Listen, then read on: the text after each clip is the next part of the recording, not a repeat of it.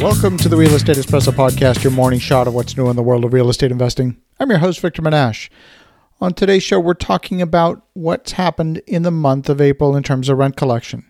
One week into the month, landlords across the globe have been bracing themselves for a fall in rent collections. After talking with a number of investors over the past several days, some preliminary numbers are starting to come in. I spoke with a landlord in Texas who owns about 3,000 units. Their portfolio contains a mix of both B class and C class properties. Overall, collections are down, running between 75 to 78% of potential after the first week of April.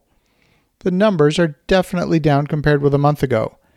In a normal month, collections would be well into the 80s and in many cases approaching 90% at the end of the first week of the month. There is a small difference in collection between B class and C class properties. The numbers are slightly better in the B class properties, but not by very much. If the tenant is somehow involved in the service industry and their business has been shut down, they have chosen not to pay their rent. Now, the management team has reached out and spoken with every single family. They're seeing a large number of new leases being signed, even in this environment. In some markets like Houston and San Antonio, which have a very high annual turnover rate, landlords I spoke with are seeing higher than expected tenant retention. That means tenants that had previously given 60 days notice to vacate have changed their mind and signed a new lease. The National Multifamily Housing Council, or NMHC, issued a report today and found that a 12 percentage point decrease in the share of apartment households that paid rent through April the 5th, in the first review of the effect of the COVID 19 outbreak on rent payments.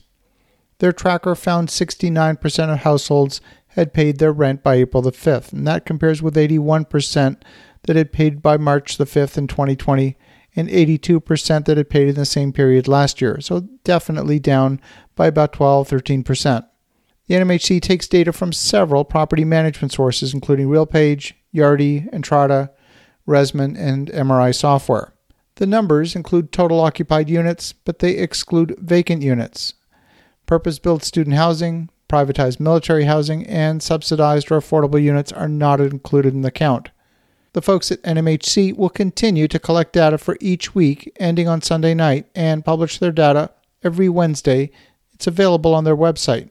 If you're interested in getting a macro view on what's happening in rent collections, you want to check back there often. Now, there is a belief propagated by many in the tenant advocacy groups that tenants are no longer required to pay their rent. They point to the moratorium on evictions that have been publicized. Fact is, there are several levels of government involved which results in a patchwork of regulations. There can be rules imposed at the federal level, the state or provincial level, or even at the local level. In some cases, there can be more than one regulation providing conflicting guidance. Understanding which rule takes precedence will require you to get local legal advice in your home market.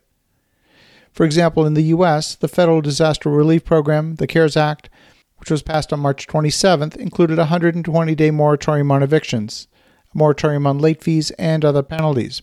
That was issued the date the legislation was signed. It's important to understand the details of that provision as you're collecting rent. The moratorium applies to all properties that are federally insured, whether that's with Fannie Mae, Freddie Mac, FHA, HUD, or Veterans Administration, and properties participating in one of the covered housing programs such as Section 8, rural housing, the low income housing tax credit, they're all covered by this program.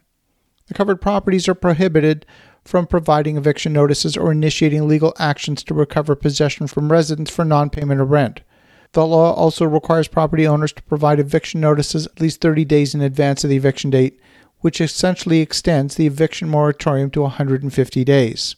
Covered property owners are also not allowed to charge late fees to any resident. It applies to any resident who fails to pay their rent, not just those whose incomes have been disrupted by COVID 19 the way it's written, that currently means the moratorium applies to residents simply who choose not to pay their rent rather than just those who cannot pay their rent. The federal moratorium supersedes any state or local eviction rules, whether they be shorter in duration or less stringent, namely the many local rules that only provide protection to residents who can show an adverse impact from COVID 19. It also doesn't prevent enforcement of more protective local rules. Now, on the commercial side, we're seeing a very real problem with collections, and it depends highly on whether the business has been forced to close its doors. We have some businesses that are unable to perform their business online. and their revenue's gone to zero. The commercial lease clearly didn't contemplate a scenario where business revenue went to zero for an extended period of time, and the commercial rent collections are currently running at about 50% of lease space, at least in our portfolio. We expect that number might drop even lower in the coming months as the mandatory shutdowns extended. Overall, the impact of residential rent seems to be less than many had feared. It's also reasonable to expect that rent collections will probably be lower in May than they were in April.